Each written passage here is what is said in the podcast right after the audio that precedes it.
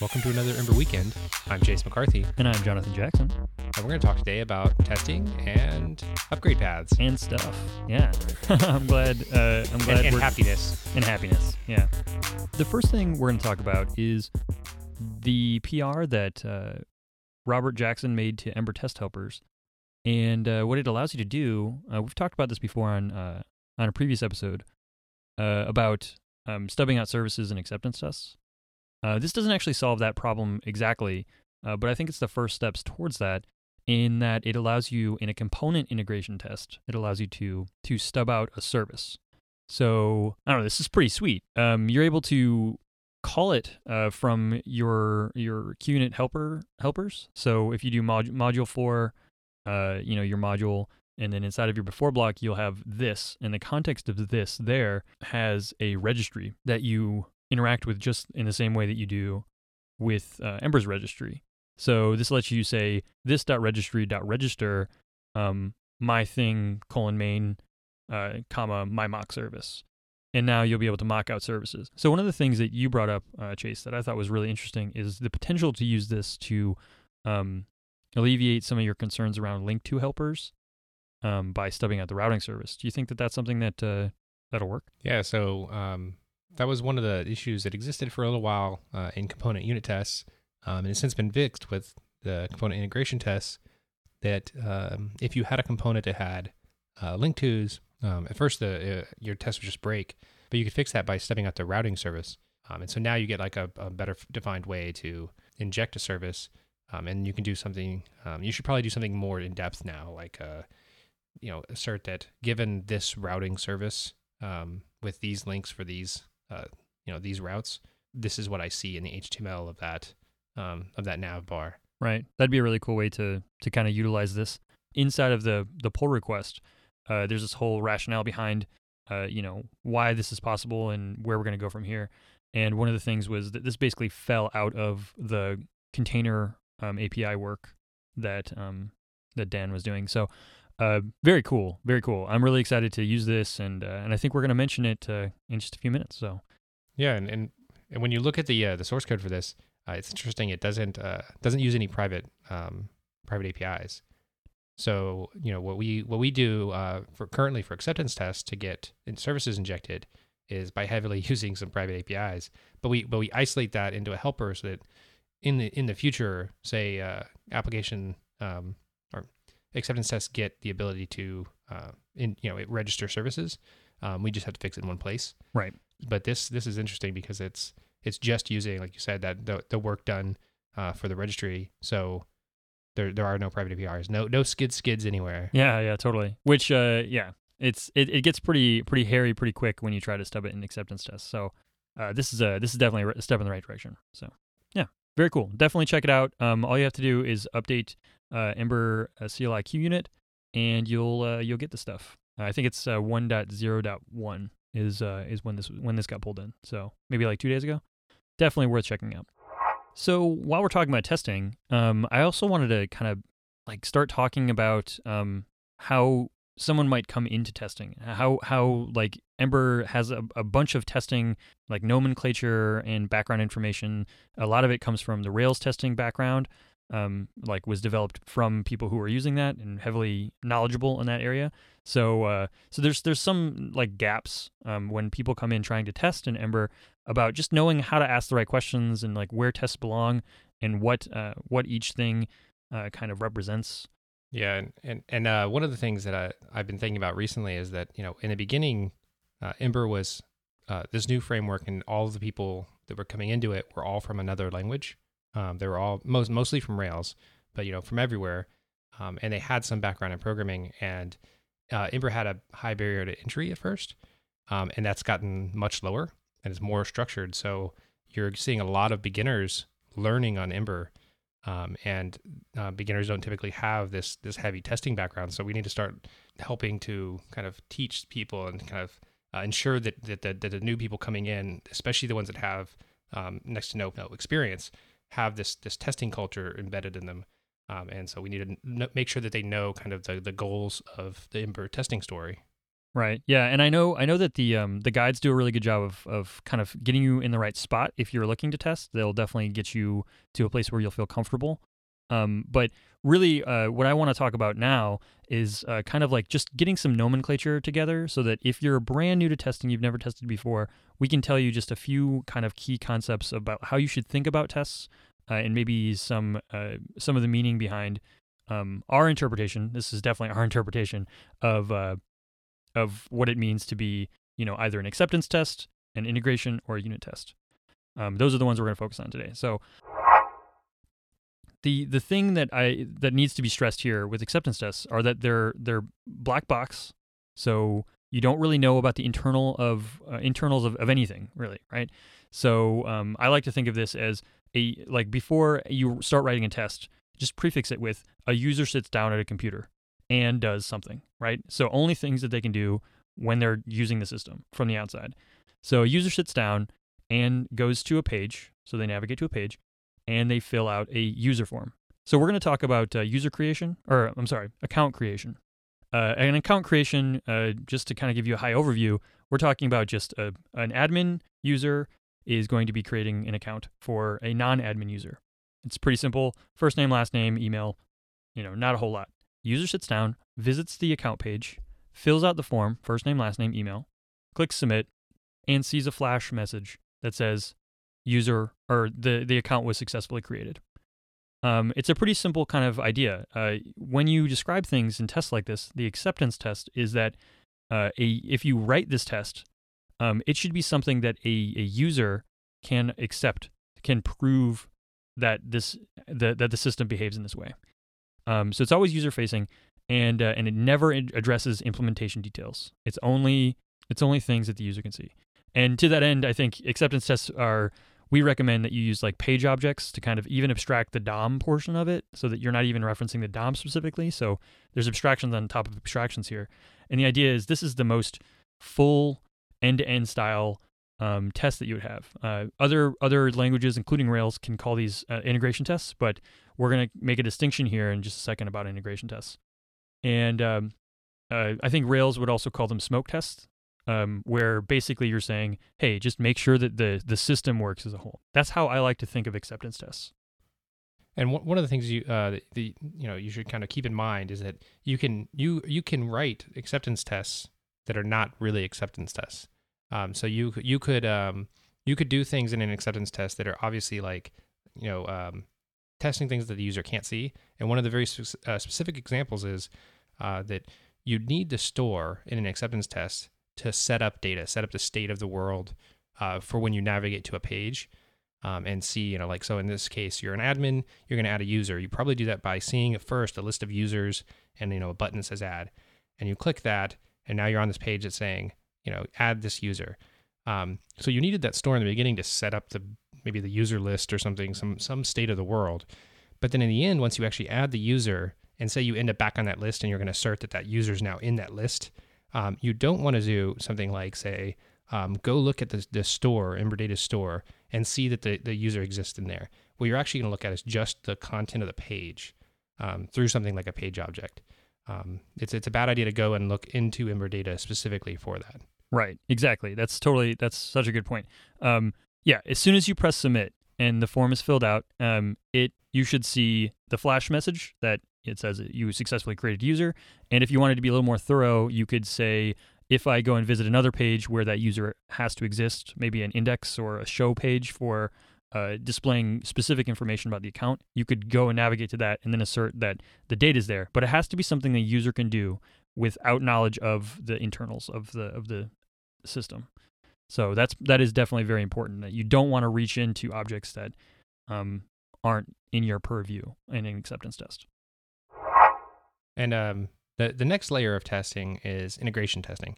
Um, and this is um, depending on your background, you may have heard acceptance testing and integration testing kind of uh, referred to interchangeably. Um, but there's a distinction um, in Ember in that uh, acceptance test is, like we said, user facing. It's how the entire system interacts. Um, the integration tests are more like how uh, one component interacts with another component.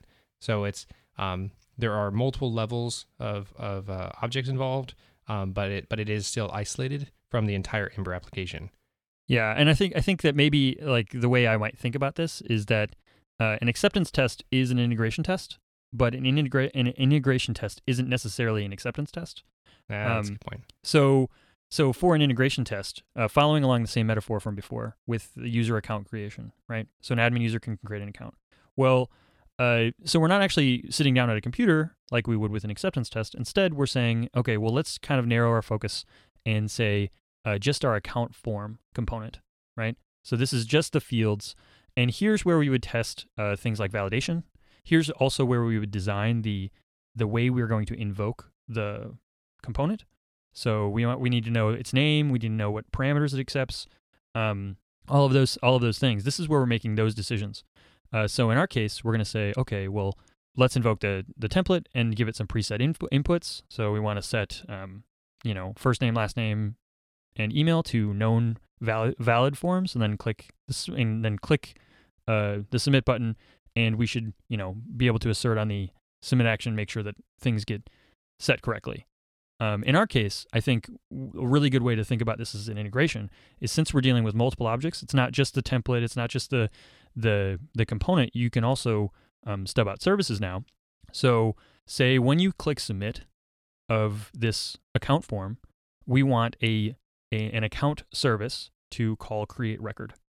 So, you can create a mock account service, and just all you have to do is implement a function that asserts okay that says, "Hey, okay, create record was called." Oh, and, and you could also um, there's there's other things that could potentially happen. Um, there's kind of like sad paths um, where um, you know there was some validation error, and you want to test that uh, if if you try to pass this service um, something like a, a, an account that doesn't have an email, um, you're you're gonna probably get um, you're probably gonna want to return a promise back from this anyway because the actually creating a user is an asynchronous operation. So you would uh, uh, assert that there is some promise that um, uh, fails, calls reject. So you handle the catch, and that something is shown, like a validation error message is shown on this component when the service rejects the the changes you were trying to make or the update you were trying to make. Exactly. Um, so yeah, the the service itself is it's is kind of like this mock black box where you know the the the you don't really know how the actual service is implemented from this test. You you just know kind of the API what's supposed to happen. So the, the way you can kind of look at this is that you know uh, an acceptance test is a, a test of how the system behaves with given no input, no knowledge of the internals by a user. But these these integration tests are basically doing the same thing individually for um, the the the user is like the component you're testing, and the system is you know say the service they're hitting. So there is this wall where they don't know how the the, the back end works. Um, they're just uh, they're just hitting the API and asserting that when I know you're gonna you're gonna fail on this case, so I'm going to assert that that happens, and or that when that happens, I render the right thing. exactly. Um, so it's just all the different, and, and you're going to have many more of these integration tests than you would the acceptance tests that deal with the same thing. Yeah, and that's a trend that we're going to see as we go and, and narrow our focus. We're going to write more and more granular tests so that we can cover more paths. It's very expensive to run an end-to-end acceptance test uh, because you have to boot the entire app. Um, integration tests are less expensive, and unit tests are finally the, the least expensive. Um, so it's definitely worth worth mentioning that you test you test more and more branching uh, here. Um, so acceptance test I like to think of is usually happy path with maybe like validations thrown in as well. Um, I tend to like to see my validations because users can see those. Uh, and then in integration tests, um, you can test uh, what happens specifically when um, they cancel the submit. So they go back. Do we roll back the record? Do we han- like how do we how do we want to handle all that stuff? So if you if you leave the if the form leaves the context of the page, then the object will be torn down. But what if you stay on the same page, the form's there, but you do something that folds it up or or something like that? So you test those uh, those those edge cases here in the integration level. And uh, once again, going back to with what uh, Chase was saying, is there's a service here, and we're testing the boundaries of these objects and how they interact with one another. So this is why it's an integration test. So you're you're dealing with like anytime you have two or more objects that interact, you're dealing with an integration test. And the the last layer we're going to talk about, and the uh, the most granular, is the the unit test. So unit tests deal with um, just one uh, one object generally, the, ideally. um, this this you're going to see that this actually turns out to not be the case sometimes um, because uh, there are there are certain libraries you're basically going to use. There are certain external dependencies that you have that are not your responsibility to test that you sometimes use, like the Ember Data Store or something like that inside of a um, inside of some unit tests. But um, but generally, if you think of something like so, there are, there are various levels in Ember of, of unit tests. There are like uh, tests for the models, tests for the um, the adapters, serializers. Um, so those kind of things are pretty much completely self-contained because the model ones you're just going to assert that if I knew of a model that has these properties, they're this type or something. Um, they have this has many relationship. The adapter and serializers, you're just going to check that, you know, given uh, I try to make a request to the server for an adapter, or it makes a request this way, and the serializer is the opposite, saying something comes from the server, I get it turned into models, basically, you know, like right. this. Right. Exactly. Yeah. And and to continue our metaphor once again, um, so we're still doing account creation, right?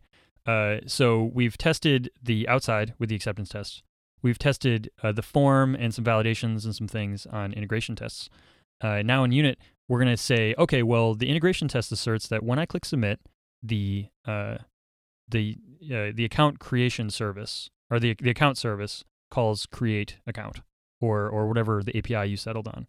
Um, so now we're going to go over to that service and we're going to say, okay, well, I want create account to persist these properties uh, to if it if it successfully validates. Uh, I want to persist these things to local storage, right? Just to I don't want to convolute things by adding store because that introduces a little bit more complexity. But say you just want to uh, you just want to serialize it to local storage. Well, now we can write a unit test that say that says, okay, given these inputs, so this service received a bunch of properties. When it when those properties are pr- correctly formatted, then I should see this stuff in the local storage. Uh, if I if I retrieve this from local storage, these attributes should be set, and that's about as granular as you can get, and with w- while providing while still providing use. So in this case, we're just saying, okay, well, I received a bunch of stuff, and this function does this one thing. It just puts it into local storage, and you know probably some serialization layer to retrieve it later. But you know for now, we're just testing this one thing. But so we have create record. Well, you can imagine later we want to retrieve it. So we would write another unit test to say, okay, we'll go and find it based off an ID or a name or an email or whatever. But that's where the unit test goes. And you can be as granular as you need here, but you generally only want one object to be under tested at any given point in time. And you want the boundaries of these objects to be um, very well defined, and you don't want to cross them into other objects. And um, and one of the things you should note is that um, the, the reason why it's not a good idea to, um, or, or you should kind of resist the urge to use something like, so in this service, we're, we're going to hit local, or we're going to hit the Ember Data Store maybe instead of local storage. The reason why you want to resist actually using the actual store um, is that in case the API of the store changes, now all of, not only does your code have to change, but all of your tests have to change. It's fine if the actual service is using the store because now you've isolated it down anyway. That's kind of the whole point of the store is that in case some API changes in Ember data, it's all in this one service or however many services you have, but it's not all of your code. Um, like um, you, you, you know exactly where to look for for all the calls to Ember data. Um, but if you did this also in your test, now you've got to also change any of your any of your tests that you've that you have for any service. So it just kind of compounds the problem. Right, and there, you know, there's al- there's always trade offs here too because mocking services can lead to um, can lead to uh, sometimes when the mock like the test will pass, but the actual API of the store changes. So you have to be careful. There's other tests that you can write for that, but probably outside of the purview of this of this particular episode. So uh, one of the one of the cool things about thinking about tests in this way, I think, is that at each point in time we were able to push data uh, into smart places, right? So our acceptance test said, okay, well, we need this to happen. Like this is just a you know basic check to make sure that everything works. Um, the integration test said, okay, well, we know we want all this stuff localized to a form, uh, probably a component. So let's do that there. And then the unit test basically said, uh, okay, well, the component doesn't need to be responsible for uh, creation. It, I don't want to tie myself so rigidly to the store. So we were we exposed new information at each step, and then you know finally the unit test said, okay, well this is the API we want to use, and here's where um, we're actually going to implement all the logic. So each time you go a little bit further in and more granular, you're learning more about your system and about where information should go. So I think there's a lot of uh, value to trying to test this way.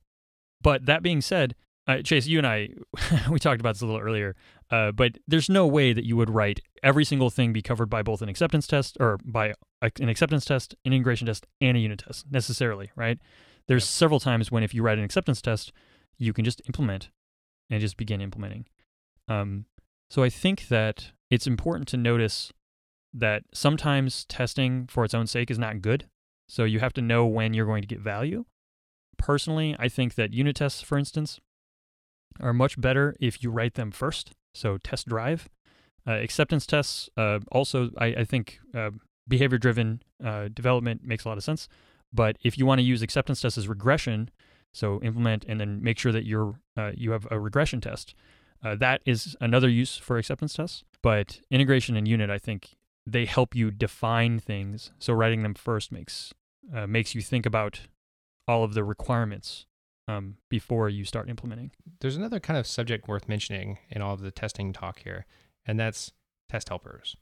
Um, if you find yourself repeating the same thing in your tests all the time, um, that's not always a bad thing because the goal of tests are different than the goal of your code. Um, you're not uh, your tests aren't made to be um, dry. They're not made to be um, you know they're they're made to be readable. Um, you should be able to look at the test, assert, see everything that's going on and exactly what's happening and and what what your what your expected and actual values are and and that kind of thing. It's it's uh, less important that they're dry, but it's not unimportant. Um, so I find myself a lot. Um, uh, I first extract parts that are similar um, uh, to the top of say that that that one test file, and then those get extracted into a test helper once I need to be once I need to reuse them. Um, but I, re- I write them basically the same way I would write a test helper. Yeah, definitely. The purpose though is definitely uh, the to be descriptive, so that you know yes. you in two months understands what you now meant. Right. You, there, there should be no magic going on in these helpers um, because they really. It's not just that they need to be reusable. Um, it's that they, they need to read the test itself needs to read like a story. Like, given I set up the state of this application this way, uh, this you know this action is taken. I'm expecting this result. You should be, always be able to tell in in one test what's going on without having to go into all this helpers and, uh, and look at how the how they're implemented. It should be very clear. Um, and if you can't do that, it's better to leave the code in the test than than to extract it out and remove the duplication. So to uh, to kind of recap, do a, a, general overview. Chase and I kind of agree that um, that a really decent way of thinking about this, uh, if you're thinking about where things go, uh, a decent like metaphor uh, is that uh, unit tests would be like testing uh, the uh, unit test would be like the atom, um, and then an integration test would be a molecule, and then an acceptance test would be a bacteria. Uh, I think we originally said frog, but that was a little bit too big of a jump. Um, I haven't so, I haven't made any frogs recently. You haven't made any frogs recently. um, so that might be a decent way to kind of like get your feet wet, but that's usually what we mean when we talk about tests in Ember, and uh, and probably in Rails too, if you wanna if you wanna go that far. And hopefully, um, when you start writing these things, you'll understand that the the value here is not purely regression, although there's certainly that too, so that you can do upgrades and things like that with confidence. But it's also to discover aspects of your system. I find it really, really helpful personally uh, whenever I write a function to um, write a unit test first. And the reason I like that is because it forces me to say, okay, well, what do I want the inputs of this to be? And what do the outputs, what, what are the inputs and outputs? It makes me think, oh, well, uh, if I do it this way, then I need to have three things that I pass into this method before I can get anything useful done. Um, but maybe I could, you know, pass in two things and do it this other way, or or maybe I need more information, or maybe I need less information. But it, it's a discovery tool um, at a unit level. Um, and then I think maybe as you go a little bit further, BDD is kind of a more regression uh, proofing your app than anything else. But um, I don't know. That's my personal take on it. I think all of this is pretty much our personal take on it. But so testing, and that's all we know. and that and that's what we got. Um, yeah, actually, uh, one of the things I do want to mention is that uh, a lot of the testing stuff. Um, if you want to start thinking about it and you're okay with uh, watching a little bit of Ruby code, uh, Destroy All Software um, has really great uh, introduction, a really great introduction to how to test uh, at boundaries. Um, it's by Gary Bernhardt. definitely worth taking a look at. Um, and I, I hope you don't come across feeling uh, when you're testing your code that you'll need tests for your tests. Um, testing once you get a little bit of hold of it. The test harness for Ember CLI is powerful enough to where um, you should feel pretty confident that the test stuff is going to work. So definitely worth your time. Yeah, it's- also funny to go back and watch some of the destroy all software and um and see how how critical time time is to Gary. Yeah, Um, and then and then think we don't even have to worry about that really because our tests run like you know ten seconds. like yeah, I still don't know. I don't know if that would definitely pass the the Bernhardt test. I'm pretty sure there's a there's like a a, fi- a sub 50 millisecond threshold, something like that. That I, I was much- th- I was there for for a little bit. Um, it actually ta- oh yeah. it it takes too long. I, I think the big limitation is actually um uh watcher. Uh, Oh, yeah, When I make a change, it actually takes longer than that just for for that to notice. That Um, not sense. just the compiling's fine. Broccoli compiles uh, really fast, but um, and running the tests are really fast. But it's it's that, that that initial when I save and I'm kind of like looking like start spinning test them. Yeah. All right, cool. Well, I think that's it for this Ember weekend. I'm Jonathan Jackson, I'm Chase McCarthy. and we'll see you next time.